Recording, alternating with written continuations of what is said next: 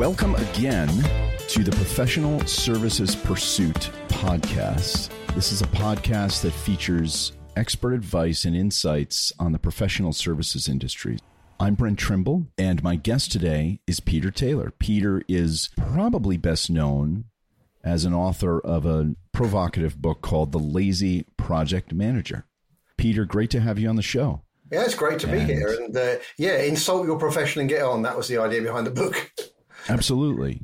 There's nothing nothing like that for a for a page turner. And I understand you're transmitting to us from across the pond today. Yeah, I'm, uh, I'm in the UK. Absolutely. So yeah, I mean let's let's hear about the lazy project manager. Uh, maybe the premise, and then how you how you came about the idea. Yeah. and Yeah, dive sure. into that a bit. Happy to do happy to do that. Yeah, I mean the book it's it's been around for quite now over ten years now, and it's still one of the best selling project management books out there. I mean the origin of it came from you know I was a young well a relatively young compared to now uh, project manager, and I you know like all project managers I was keen to learn more and understand more, and I read lots of books. Which if I'm totally honest, and I have been for many years now, is you know those books were dull and boring and theoretical and it was like nobody ever did anything wrong in project management, which clearly wasn't true. And I had the opportunity to, I started doing some sort of speaking and I was advised, that, yeah, get a book, get a book out there. It's a great business card. It's a great opportunity to, to speak against. But the background to the Lazy Project Manager was I, I was running a PMO and I had just over 100 project managers working for me across Europe. And I noticed something. I noticed that about half of them, broadly speaking, were they were being reasonably effective, but working on average, typical working weeks. You know, and projects go up and down. We know that. But on average, they were working 40, 45 hour weeks. But the other half were working, in my mind, crazy hours, you know, 50, 60, 70 Right. and more. But they were being no more or no less successful. So I started driving into the behavioral differences. And that came on top of my manager, who I'd worked for uh, a couple of companies at that point. He called me the laziest person he'd ever met. And I was really upset to begin with. But actually, he meant it as a compliment. And the two Right. things just came together. that- And the lazy project manager was born. It's all about working smarter, not harder, when you're trying to manage Sure. projects. So that's that's what it's all about. And people seem to like it because it's full of very honest stories. It's, it's short. It's got a lot of fun in it. And yeah, I've been delighted to, with the reception of it. No, I love that. I love that idea, and it's sort of based on efficiency, not not just uh, pure tonnage and effort. And ultimately, right in in the project management realm, particularly when we're delivering solutions for clients or you know software or product, really measured on success and not necessarily effort.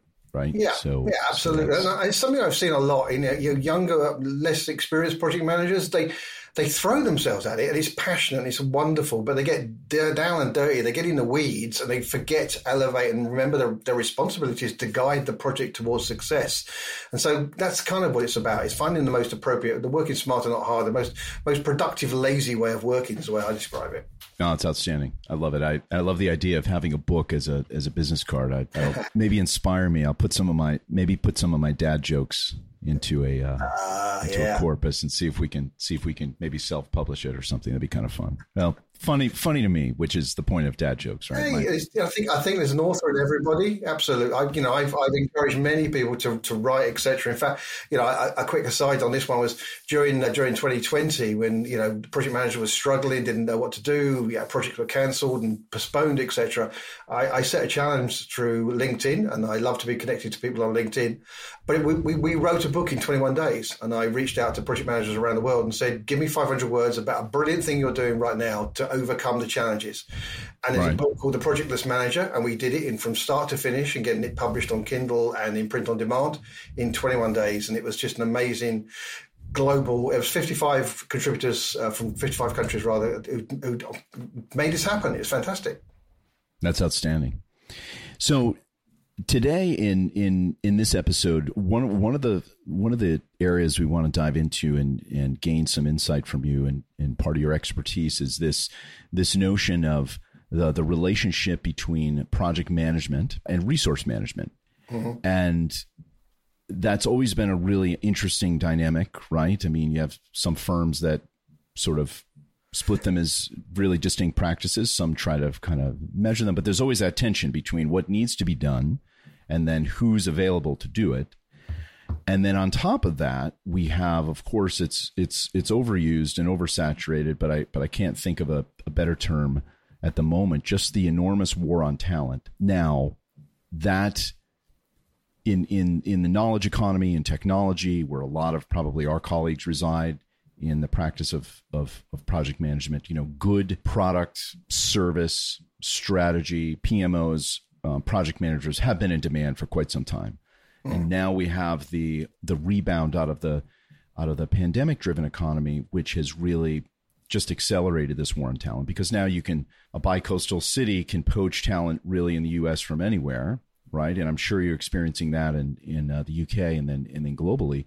But talk to us a little bit about that. You know that that relationship that tension of PM resource management and now kind of kind of a grenade thrown into the mix around just this really acute war on talent? Yeah, well, let's let's start with some basics. I mean, yeah, they are different, and they yet they are the same, and they are supposed to work in harmony and collaboration. But there's a there's a there's a natural tension created by the, the very nature of what they're being asked to do.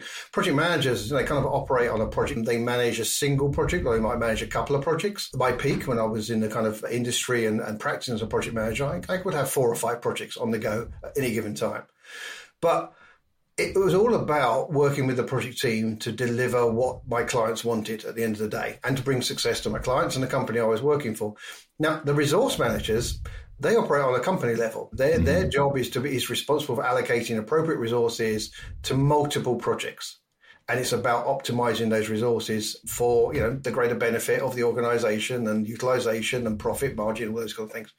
So there is an there's an instant if you like, tension because project managers like to have the flexibility. They like to have the people they, they know and trust. They like to rework with people. They like to have the capability to call up resources when uh, short notice. They like to have that kind of contingency built into their resources. And the resource managers are doing the complete opposite. They're saying, well, you know, if, if, if Mary's finishing on Thursday afternoon at 3 p.m., then Mary will start on the next piece of work at 4 p.m., maybe, and carry on through. Whereas the project manager go, well, I might need, or I might need Joe. Right. And that's that's the that's the tension. And I think it's always been there. It's not an unhealthy one. And most organizations I work with, they find ways to collaborate. And in fact, mm-hmm. you know, when I've run PMOs, we've been we've been often you know operating in the if you like the uh, the kind of the kind of considerator of the of the priorities. Often, you know, well, okay, there's there's a problem here. Which pro- which project gets the priority, and and guide the project managers and guide the, the resource managers. But as you as you rightly said, we are you know, this, there is this war on talent, which is, you know, it has really accelerated. It's, it's mm. if you look back, if anybody's, you know, there's a lot written about the war on talent and has been for, for quite some time. It's almost like we're in a current battle in the war on talent, but it has just skyrocketed after the, after, after 2020. And it's, it's happened because, you know, people have realized perhaps more their worth. They totally mm. understand they can be completely flexible. You know, someone that was perhaps working in a a regional area, say in North America, that was their that was their location. Suddenly, well, actually, I can do this around the world. I mean, you know, we've all been we've all been pushed rapidly towards that kind of virtual world. So, I think the the tension has grown and the challenge has grown. And, you know, I think from my point of view, because I'm, you know, I'm, I'm head of a PMO and I, you know, I, I, this is my world. I think we have to all, you know, get a little bit more grown up about this and understand what people want right now and understand not the pressures on people. I don't think it's the opportunity that all the resources are being offered right now. They they see it a whole lot more, and so I think this is this is the accelerator, I'd say, and and I think that's something that's being recognised around the world right now. It's it's really acute, I think, in some of the disciplines we're discussing. Right, PM resource management. You know, we we I reside just in the outskirts of New York City, so it's you know for for generations this is a it's a it's a commuting town. You know, we folks walk to the train, head into Penn Station or or or Grand Central, whatever the case may be, march to the office, put in your 10 to 14 hour day, come home, rinse repeat. But there's this now notion, I think, on the one side, folks are sort of missing some collaboration, you know, oh. so there's I think I just saw a survey, it was Wall Street Journal or Fortune or someone said, you know, about a third of folks want to go back to the office maybe not full time but but at least part time and then there's probably a real spectrum of you know gradient in there where folks say, you know what, some in person collaboration is is needed and, and, and it's going to be great. I know personally, anecdotally, I I, I miss that and and uh, look forward to doing that at least part time. Collaboration is, is, the key to it. It's almost like yeah. historically, project managers and resource managers have cooperated, right? You know? But collaboration is a completely different level of trust, etc. And I think I think one of the, the key things right now is around the fact that they we need to de-silo this. You know, because you know, the, the project managers and the resource managers have got to become partners much much closer. And exactly as you said, Brett, you know, this is the this is the challenge right now of how do we do this in this in this what is clearly going to be a hybrid world with people's you know uh, views of how they want to work.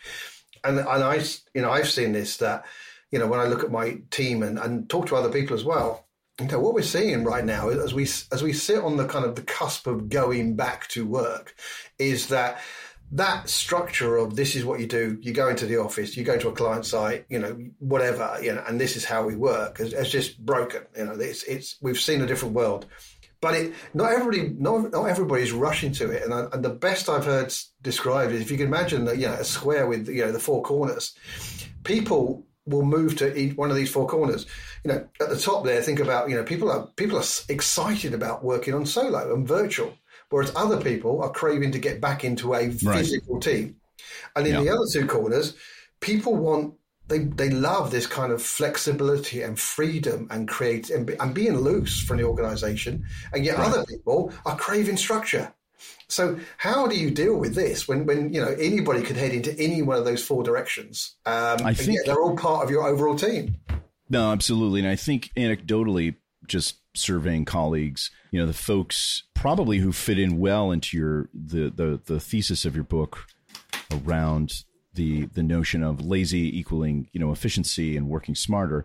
Now they these are folks who really bias toward efficiency. So the prospect of not killing time in a commute and and so forth, and understanding that they're they're masterful at collaboration with technology tools. They don't need that in person probably as much. They're completely fine and, and profoundly in demand right now. Right. Mm-hmm. Because, uh, yeah. you know, in the services industry, the pure services industry, fee for service has been under siege for some time with reduction in client fees, but uh, expanding all the time expectations of deliverables. So whether it's management consulting or pure play consulting, certainly marketing services and agencies, but the folks on the creative side or strategy or design oriented creative certainly they do i find kind of miss sort of that maybe a, at least a mix a mix yeah. of collaboration because they don't have to be particularly as efficient it's it's tougher to be you know the creative process is something that can occur at any time. It can occur on the commute. It can occur in the shower, that kind of thing. So, mm. but uh, how do you think firms can probably approach this, knowing that the new normal is going to be the normal for quite some time, but this tension between both disciplines and then swinging overhead is this this anvil of the war on talent. How do you think they can tackle things like maybe retention or or attracting the right uh, candidates and then keeping them? Yeah, I mean, I think that's it. I mean, at the heart of it is, is retention, um, and and because of the situation, there's a natural focus on on acquisition of talent as well. Mm-hmm. But really, sure. the heart of it is retention because if you don't lose anybody, you don't need anybody, it, you know, apart from through pure growth. And, and, I think you know, if you look at the sort of the, what do, what do people want out of this, and, and I think this comes back to exactly what I said. You know, people want a lot more and, and what they want is a lot different than they had beforehand. Yeah, I mean, there, there's always going to be the people are out there who just turn up and you know charge you a charge you a day rate or something like that and do the job, and it's not about the environment or the co- company or the culture, etc. But for those of people who want to be part of a of an organisation, it's really interesting. I think you know I was reading something around the fact that the the biggest you know the biggest attraction for, for people right now is that the company they're going to work for is different in some way, and that difference fits hmm. in what, what, they want. It was an interesting uh, read because it was talking about that. You know, if you just you know if you just uh, pass out to HR and say create a, you know, design a culture for the organisation, design a, a, package for our employees, etc., then it's a bit like you know a supercomputer computer will just they will design the same thing. It's like cars will eventually all, all do look very similar. So the winners out there are going to be organisations that I think understand that they're going to offer something different to attract the people they want. I think the other thing is, and I'm going to go back to what I said about they've got to fight this kind of siloed situation, mm. particularly between right. the project management community, particularly between the resource management community, and and many organisations and the and my own ones that I've worked for in the past. You know, we have a resource management, we have a resourcing uh, community, and we have a project management community, and the two engage, but actually they don't understand each other's world. I mean, and, and I think that's one of the great things is to bring them together and and you know, even even potentially to kind of rotate staff through the, through those those groups, you know, on the career path. You know, I'd love it if a project, you know, junior project manager understood the resource management side of things, and a resource manager right. had some basic project management. Because you know, when you step into other people's shoes, you rapidly understand their their different world. So I think organisations can can try and do a lot around that, but at the heart of it all is they've got to, you know, they've got to, you know, growth opportunities. They've got to offer kind of career opportunities. They've got to have, you know, focus on internal promotions much more. Organisations, I think, have uh, struggled in the past, and it's and it, again, it's been exacerbated in the current situation of we need this certain skill set, and we haven't got time to wait for it internally, and we don't think necessarily we got it internally. So let's go into the market. Well, that drives the war on talent it's like, well, hey, mm-hmm. I can turn up here and I can get a, you know, I can get a 10, 20% pay rise and I can join this company for a couple of years, maybe less, and I can move on.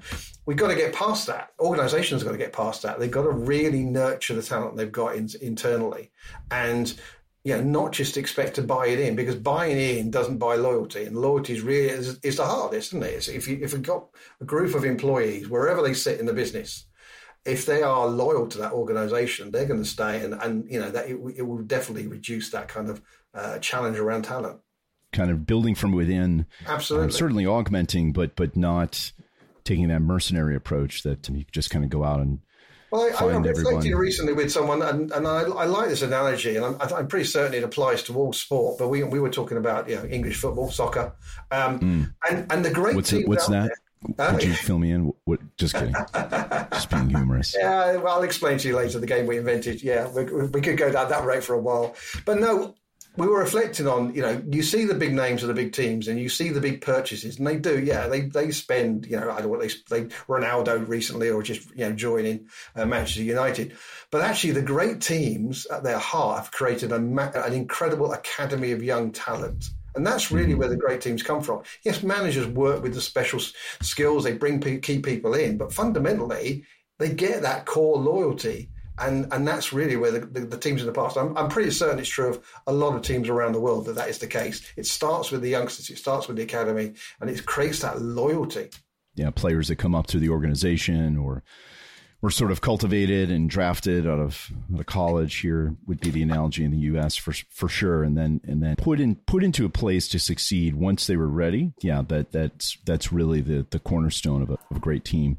Around this notion, you know, we we touched on it a little bit at the at the top, and you know, MavenLink we encounter service organizations of all of all kinds and many have a centralized resource management practice and many don't or um, it's really the the PMs kind of using some type of Scrum methodology, and then of course technology to see who's available to do what, and and it's kind of decentralized. You know, obviously that can come with challenges, and and our counsel is typically that once an organization reaches a certain size, they should invest in resource managing as a practice. But for the, for those that don't, and PMOs you've encountered um, who decentralize this, what are what are some ways you know in a current state, for instance, to get the most out of that? type of scenario without a lot of disarray. Well, I think there's a challenge. You're right. You, you know, companies will reach a certain size when this is mm-hmm. just a, this is, this is a no-brainer. You have to invest in something to manage it. You know, you it cannot be done manually, uh, not without a, you know a ridiculous number of people, and even then, you know, it doesn't give that kind of you know, in my world, I, I, need a global view of the resources. I need constantly need to understand where the strains were. I need to look at the pipeline and what's coming in. You know, it breaks if you work in, you uh, know the term I use. You know, if you try and operate in an infinite capacity model, then it will break because you know people will do their very best, but you're going to burn them out. You're going to upset. You're going to create problems. You're going to you're going to fail in retention. So you need technology to help you balance that out and find the right resources at the right time in the right place for the right project. For yeah, all that. I mean, at a lower level, it kind of works absolutely because you know, you typically have uh, a more local resource manager who understands the people they're working with, and you know, mm-hmm. they at the very you know very granular level, they you know they, they know that you know you, you don't mind traveling so far, you don't mind working late on a on a Thursday or a Friday, you don't mind doing a bit of work. All of that is brilliant insight. Right. But as soon as you very organic. Yes, mm-hmm. but it only goes so far, and if, and if, you try and even patch groups together, it stops working because people go, "No, I, I don't want to do that. I don't want to go there, etc." And again, it's almost like we've we've leapfrogged to a new world in the sense that those locational barriers to a greater extent don't exist anymore because you know now I can have I can put together a project team that has got resources from around they you know there's challenges in a different area of how you get them to work effectively because they never meet each other but as a resource group it's incredible optimization it definitely at that level you need something you need some kind of resource management technology to help you do that and to just really clearly closely track the people that you're you're managing there that and probably a good source of data as as well yeah. as it can be tracked mm. around mm. the the talent attributes that you that you noted you know willingness to travel all the way down through skills and expertise and, yeah and probably success on past projects right i mean who doesn't want to try to predict success um, oh gosh when yes, they absolutely. when they compose a when they compose a team right and it goes back to that kind of retention thing because if you manage to do this and you keep your resources happy you keep giving them new challenges and new opportunities and career growth they are, you know, yes, I know, you know, organizations have a talent acquisition um, group these days and they, they, they mm-hmm. can reach out. But you know what?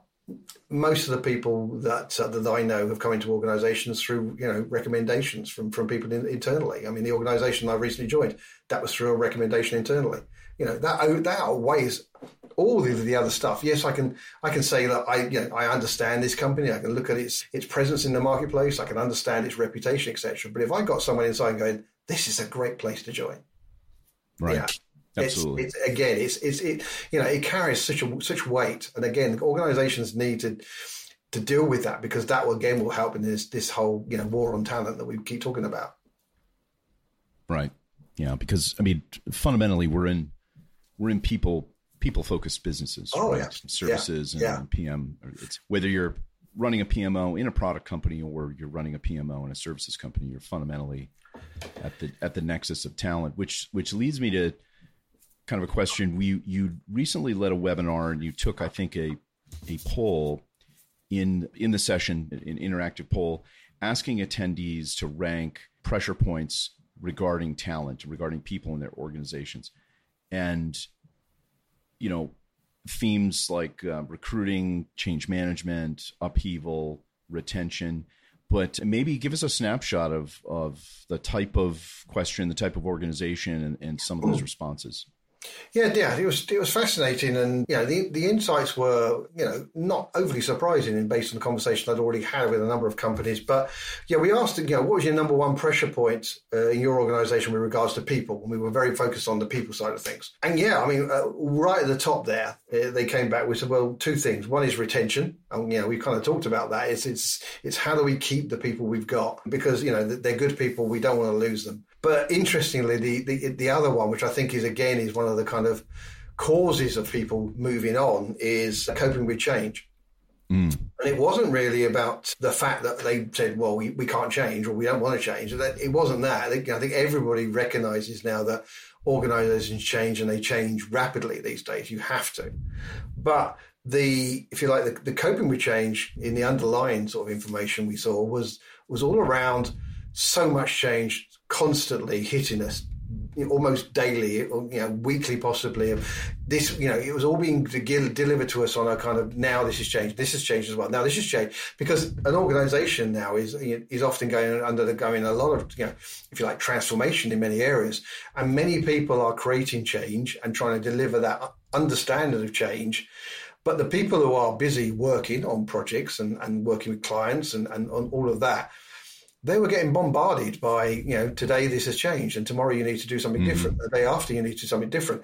And and, and it struck me that you know right at number one was coping with change, and right behind it was the whole retention, and the and below that, and slightly lower was re- recruitment. So, you know, here here's another story around this war on talent. You know, yeah, absolutely, companies have to change. You've got to keep moving. You know, you, you it, it is it is that is the world we're in but you've got to manage that change well so you don't bury your people under under that and that seemed to be a very very strong strong point And, and the kind of third area really was around sort of technology. And, and that was about give us the technology to help us do the job and to deal with all of this change that's ongoing, at the heart of which we want to deliver great projects and we want to make our clients happy. And we want to have a, a great culture and a great company and, and, profitable and all the rest of it. But at the heart of that survey response, at least, was this change is this change is killing us. All of this change is killing us. It has to be delivered in a different way. Right, right. That's a good point. And then, you know, you you've you've touched on the theme of of retention a few times, but maybe as we as we begin to work toward a conclusion here in our in our discussion, you know, from your experience and then anecdotes of discussing, you know, people oriented questions like this, what what are your kind of insights around the notion of retention from from the vantage point of of a PM, PMO, service type of leader? It is it is the fact that you cannot ever forget this is about people. Projects are about mm-hmm. people. And it's one of those weird things because if you if, if anybody from the outside looks at our world, what they will see is an abundance of training and development and methods and frameworks and guidelines and process that is anything but about people. Because let's be honest, that's easy. You know, it's easy to write a methodology. It's easy to write a guideline. It's easy to write a process. It's not easy to to work and manage people and to lead them as a team. That's the hard part. So it's not surprising that so much is out there about Mm-hmm. Like. What I, what I refer to as the um, the mechanics of project, it's there you know, in in abundance, absolutely. But at the end of the day, everything that we've talked about, everything from that kind of tension between resource managers and project managers, everything to do with the war on talent, everything about you know about project success, comes down to people, and and it's it's thinking people first and people ask me, you know, the, the, PMO, what you know, what does it stand for? What, you know, and, and I always say, well, the P definitely stands for people because that's what makes a great PMO. That's what great makes a great project management community is when you've got brilliant people working in collaboration with each other and, and delivering great success to the clients out there. So, you know, my, my sort of number one tip is, is, is just don't forget this is people. I mean, we use the title resource manager, for example, but you know, it's mm-hmm. about we use the title of project manager, but it's about people. It's almost like we've got the wrong titles for stuff in a sense. But right. at the heart of it, at the heart of it is if you've got m- motivated people who've been brought together under the under the brilliant skill set of a great leader who are allocated to the right job through the resource management side of things, who are passionate about what they're doing and have a clear vision of what they're trying to achieve, when that team gels it's one of the great things. It's one of the one of the things that's kept me in project management all the, all these years because I've seen te- teams overcome incredible challenges and deliver amazing results because they just trusted each other and they believed in the outcome. So, end of the day, this is about people, and don't forget that. No, that's great. That's a great conclusion as we kind of wrap up here, and uh, appreciate all the insights. First of all, the kind of the notion and the thesis around the book and um, encourage users to to check it out. And then certainly the insights on on this really remarkable game called soccer and football. And as long as you don't ask me to explain the rules of cricket, then we'll, we'll, be we'll be fine. That's also a great sport. But but no, thank you so much, and thanks our our listeners out there. Any follow up questions around this episode, maybe questions for Peter, myself, suggestions for topics in the services industry, whether it's uh, management consulting, all the way through marketing services, everything in between, or guests, can certainly reach out to podcast at mavenlink.com. And I am assured that that email address gets very prompt attention. So, again, this has been an episode of the Professional Services Pursuit. Thank you for listening. Until next time. If you enjoyed this podcast, let us know by giving the show a five star review on your favorite podcast platform and leaving a comment. If you haven't already subscribed to the show, you can do so anywhere you get your podcast on any podcast app. And to learn more about the transformative power of MavenLink, go to mavenlink.com. Thank you for listening.